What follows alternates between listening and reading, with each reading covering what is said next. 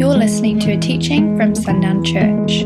We hope you encounter God through our podcast and experience freedom in your life.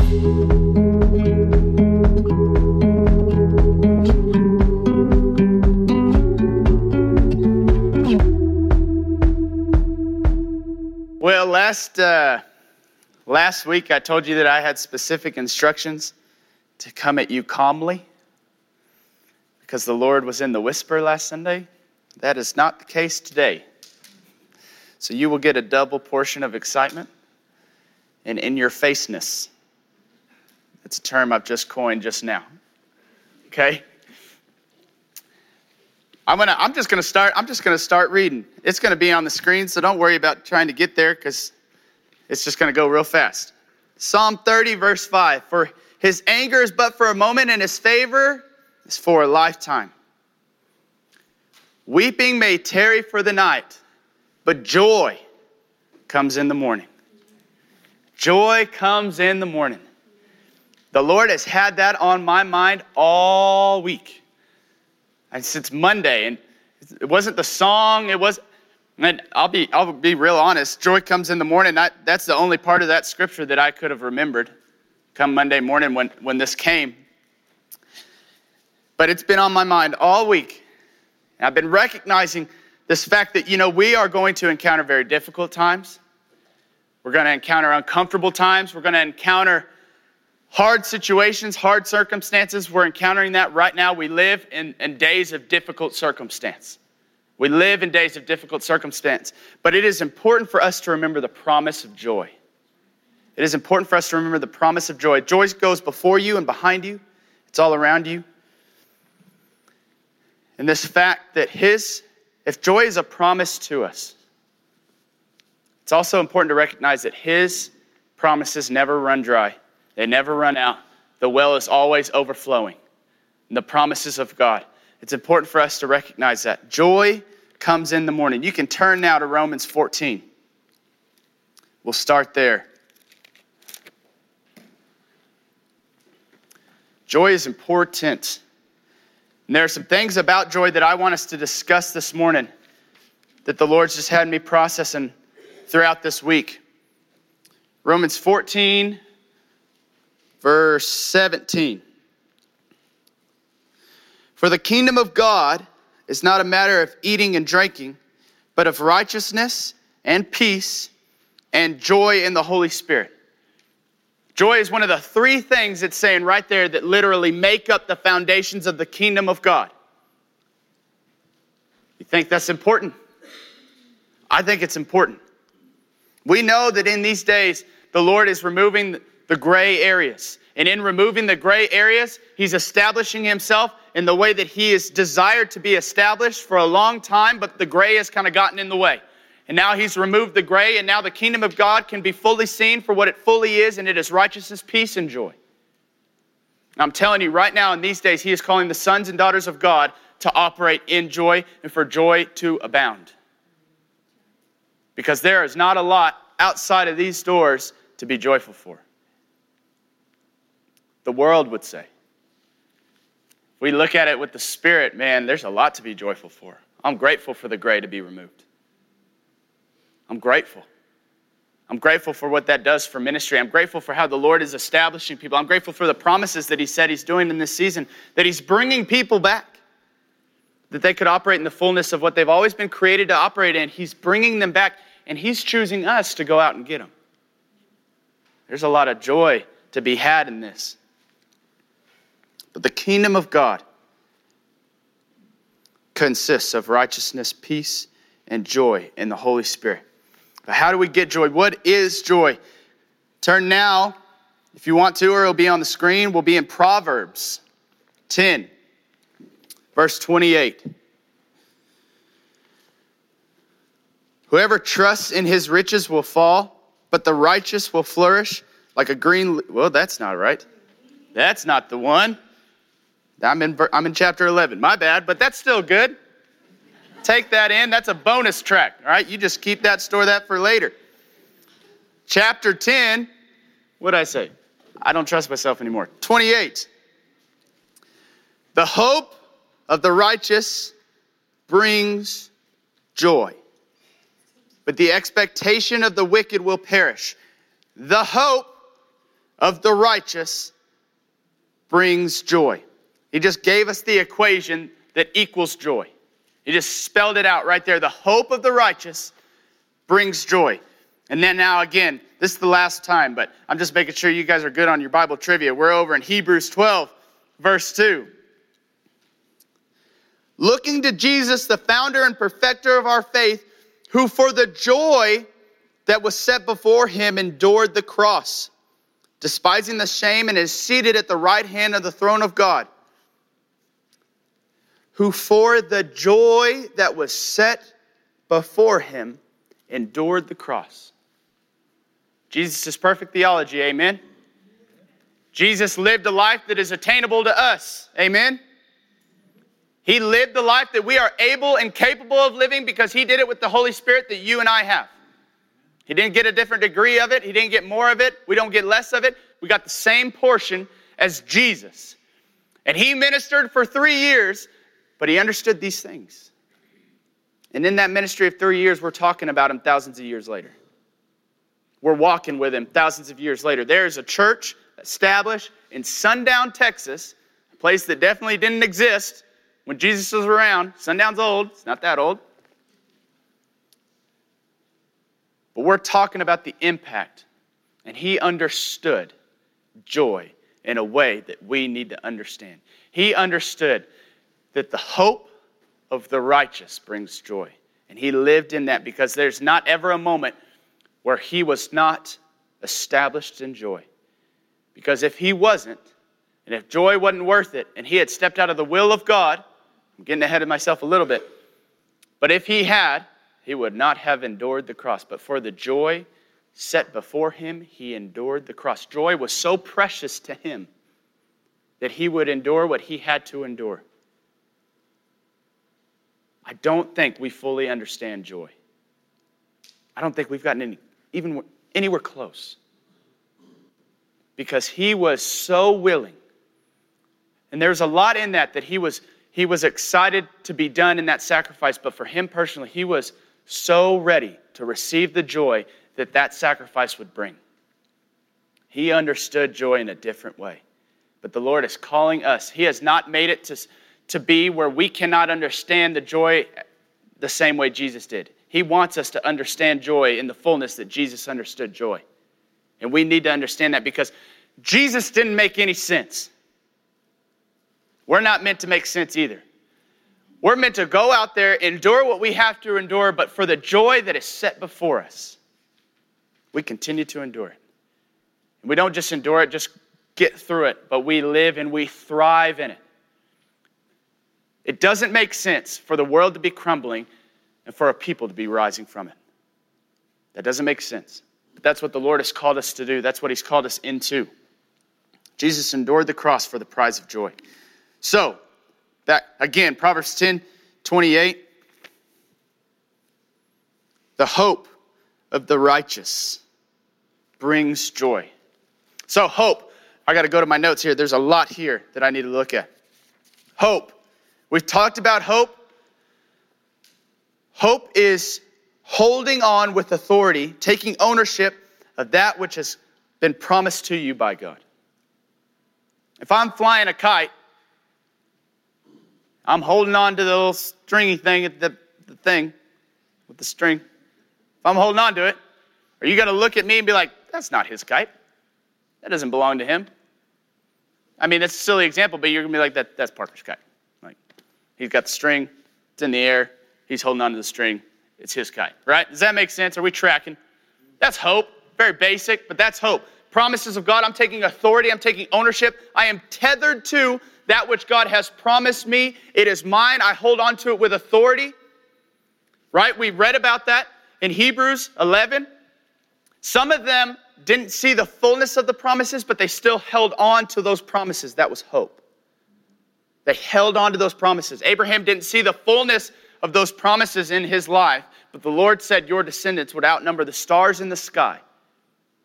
He got to see the beginning of the promise but he held on to it. He walked in obedience, knowing that the Lord was leading him to the fruition of that promise. He was, he was guiding him into that. That's hope. It's holding on to it with authority. It's that tether to the promise.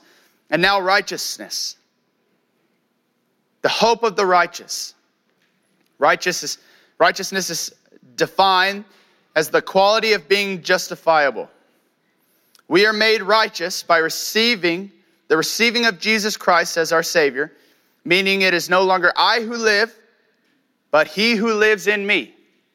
I don't believe a lot of us recognize, and I say a lot of us, I mean Christians in general, when we make that little altar call or whatever, like I did, I, I got saved like 10 times when I was a kid because I get saved again every time I went to kids' camp. It was, it was a different time and different age, and they were just trying to get me to cry and come up front. Um, and some of you guys know what that, that's like and has, have experienced that, but definitely didn't know when I was coming up that it was now that's his life that he gets to live in you now. Your rights are gone, they're all his. You've just signed up, you've signed that contract saying this life has been purchased by the blood of Jesus Christ and it is his to do with what he pleases. We don't recognize that. But the beautiful thing that happens in that is this is another thing that we sadly do not recognize. And there's so much power in this if we would just teach it correctly to our children.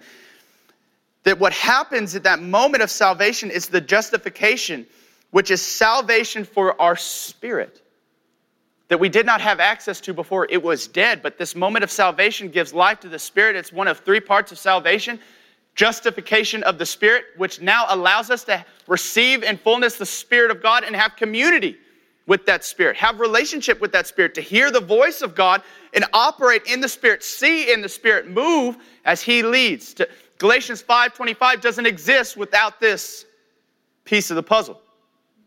You can't live by the spirit and in step with the spirit if you cannot hear and see the spirit. When we would have Ibby drawing up here, that's, that's what spiritual sight looks like. If, you, if, you've not, if you're new to this, go to our website, look at our spiritual drawings up there. During worship, the Lord would show her what he was doing in the spirit. He's a spiritual God. We talked about this.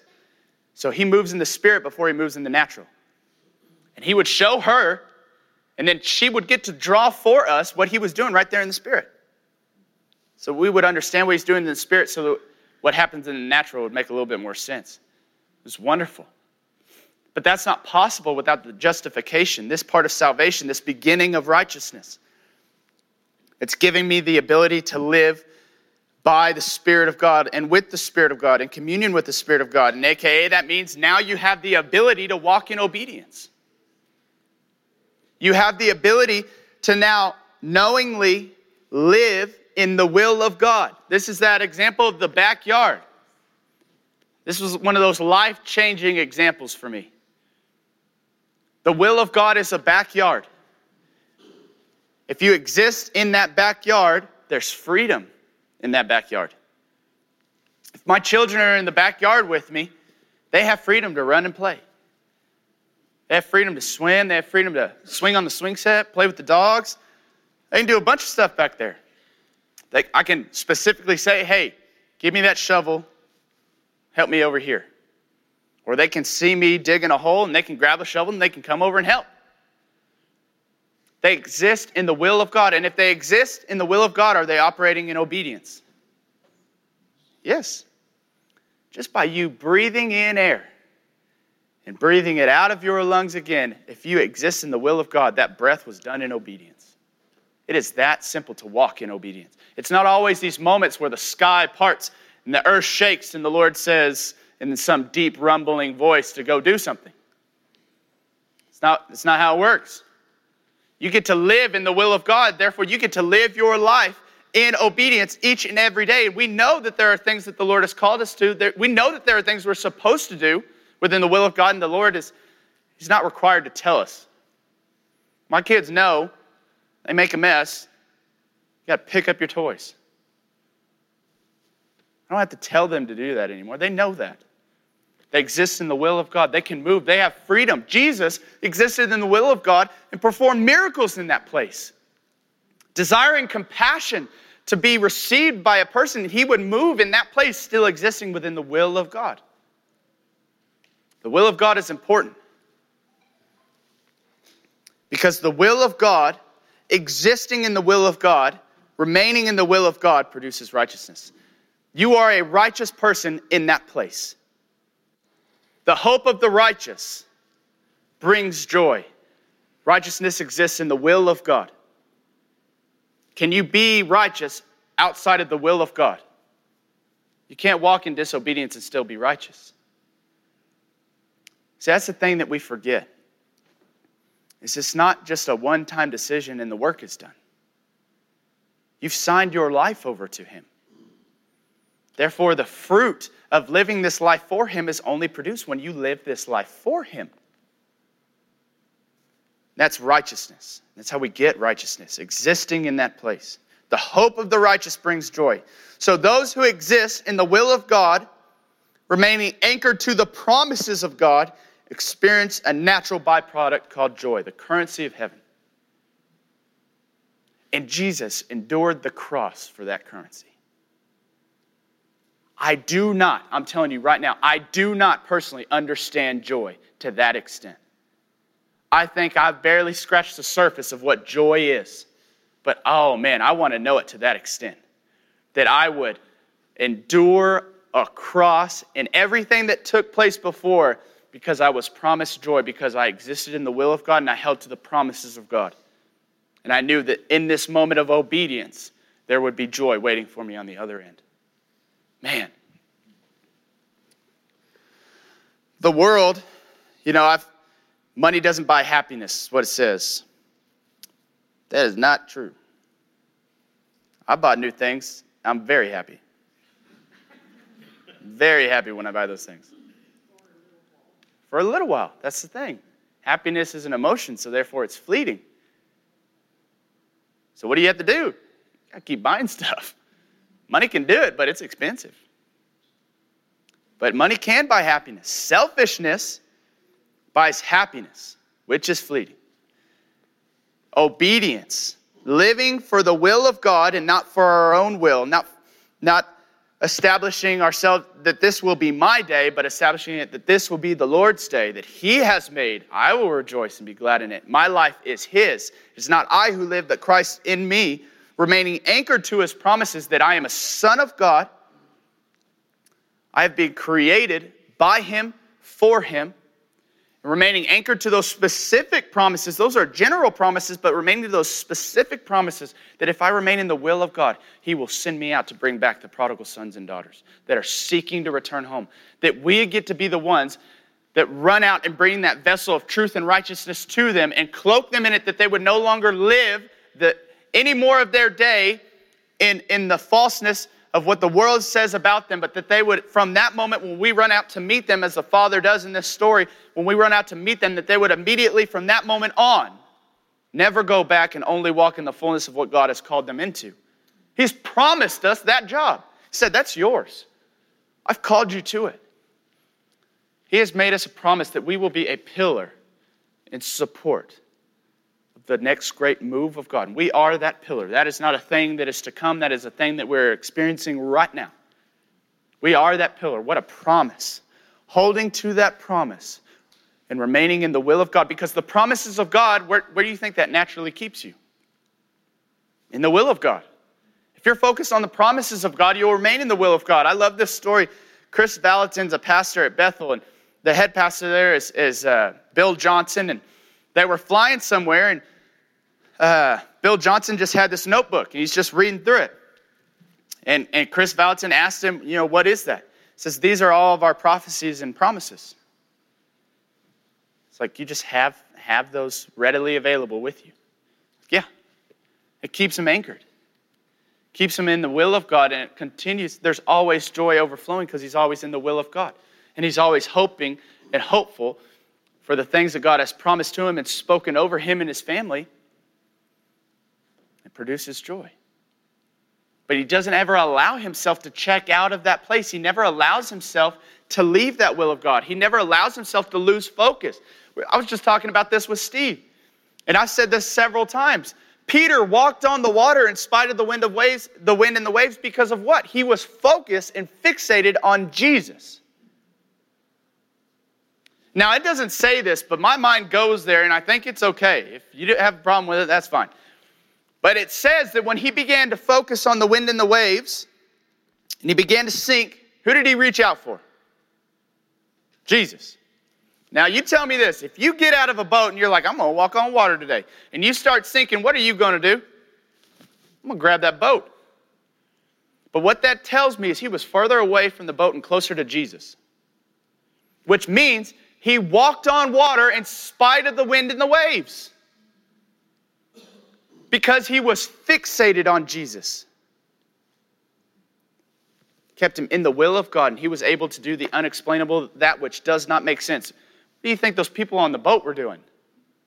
Oh, what? It says in Acts 3 that people did not dare join them, the apostles, in this first church. The Lord was still adding to their number day by day those that were being saved, but there was also a group of people that were like, you better not go over there unless you really know what you're getting into. Because somebody came over there and just tried to fake it, and they both died. A couple struck down dead because they lied about a moment of obedience. People were terrified. It did not make sense. But they were also drawn in.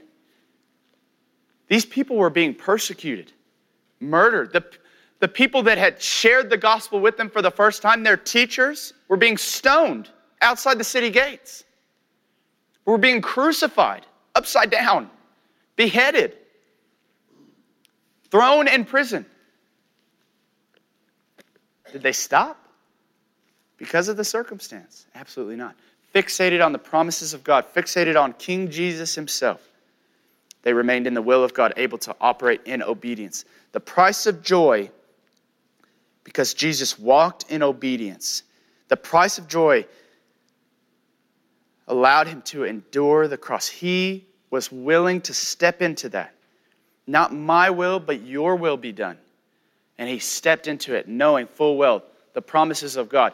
Not just the promises of God that affect us, that what his sacrifice would do for us, that now we would have access to the Spirit, but also he had specific promises to himself, to Jesus. And the big one was he would get to sit again at the right hand of the Father, where he longed to be. He wanted to be there. And he operated in obedience because he held to that promise, and there was joy that allowed him to endure all those things. So we don't understand joy. And the next thing about joy the hope of the righteous brings joy. Joy, it doesn't say it, it deposits a little bit of joy. It says it brings joy, it establishes joy, and joy is contagious. If you've ever been around a joyful, not a happy person, but a joyful person, did you leave being like, oh man? You may have gone in there like that, but if you were around a truly joyful person, you left joyful. It didn't matter. You experienced that which you were made for. And it rubs off, it deposits itself in you. Joy is contagious. It infects everything around it.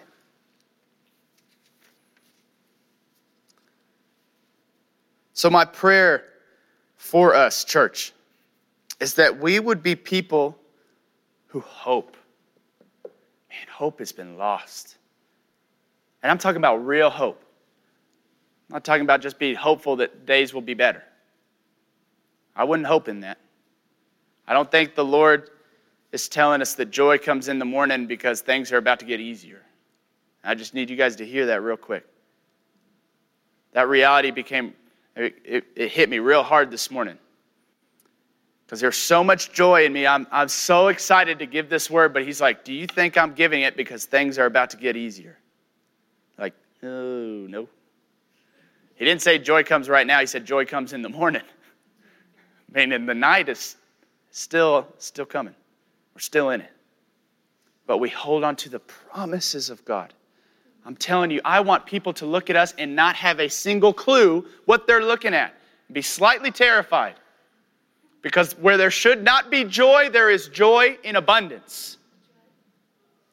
Where there should not be peace, there is peace in abundance. Where there should not be grace, where there should not be mercy, it is there in abundance. That we would look like the kingdom of God and we would be unaffected by what is happening in the world. Because we are, despite the wind and the waves, we are walking on the water because our eyes are fixed on Jesus. Our eyes on, are fixed. Just think about the promises that He's promised you and your family. Can you recite them in your head?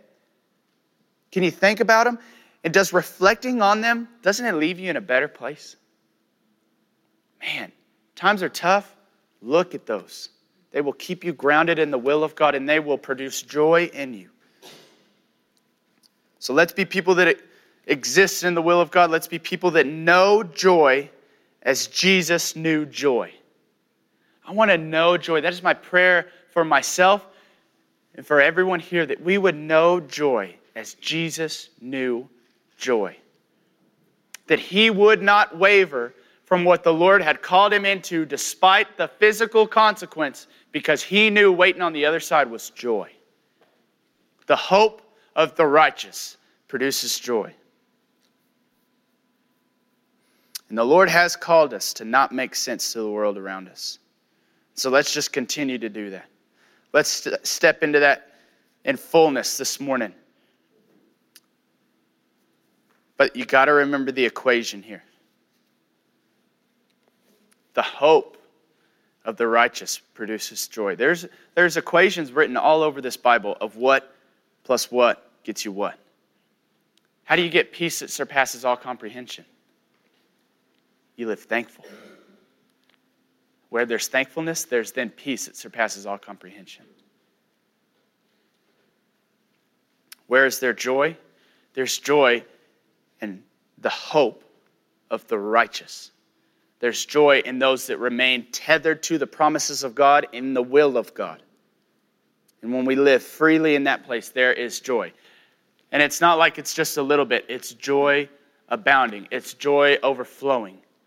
It's joy so much that we would endure any punishment this world could dish out. I'm telling you, what they put Jesus through was as awful as they could think of at the time. It was as horrible of a punishment as they could think of at the time.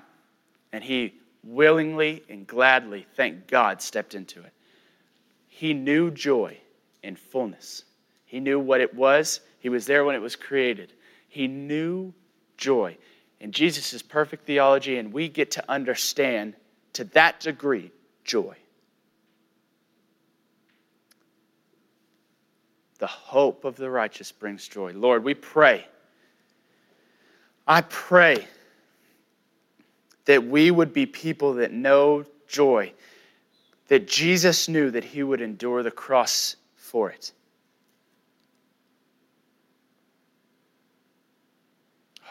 I pray that we would know joy in fullness.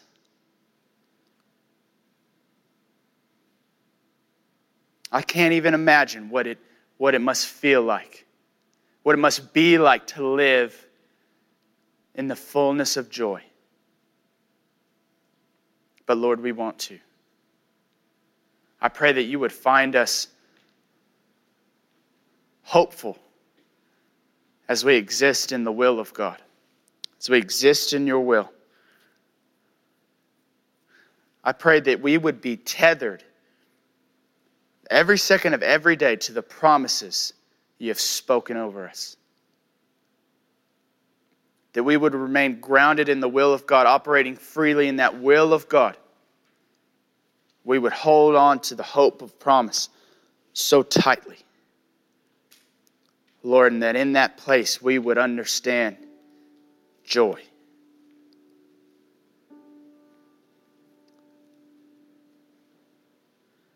The night is here and it's not over. But joy comes in the morning. And that is a promise. If we know uh, no other promise, I pray that we would remain tethered to that. That joy comes in the morning joy. It goes before us, it is behind us, it is all around us. Simply waiting for us to hope.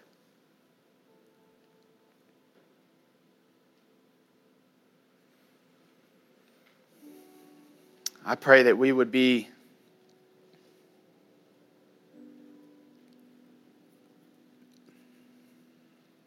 that we would be a people that absolutely do not make any sense to the world around us.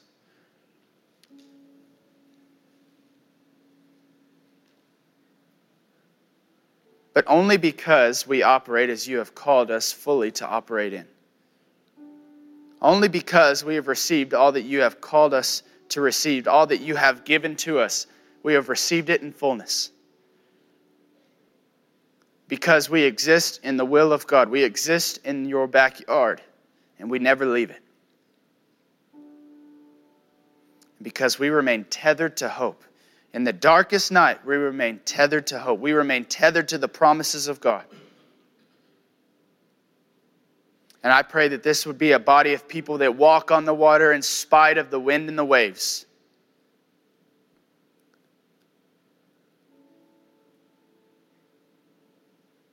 Take us deeper, Father, than we could ever wonder ourselves. And I pray that when we find ourselves in these places that you have called us into, these places would experience the joy of God. That they would experience the joy that was set before Jesus Christ in us and through us. Lord, we love you. We praise you. We thank you. We thank you for the gift of joy. We thank you that you withhold nothing from your children. So there is, there is the fullness of joy just waiting for us. I thank you, Lord, for that promise. I thank you, Lord, for that reality. That joy is ours to take. The hope of the righteous brings joy. Thanks for listening to this message. For more resources, visit sundownchurch.com.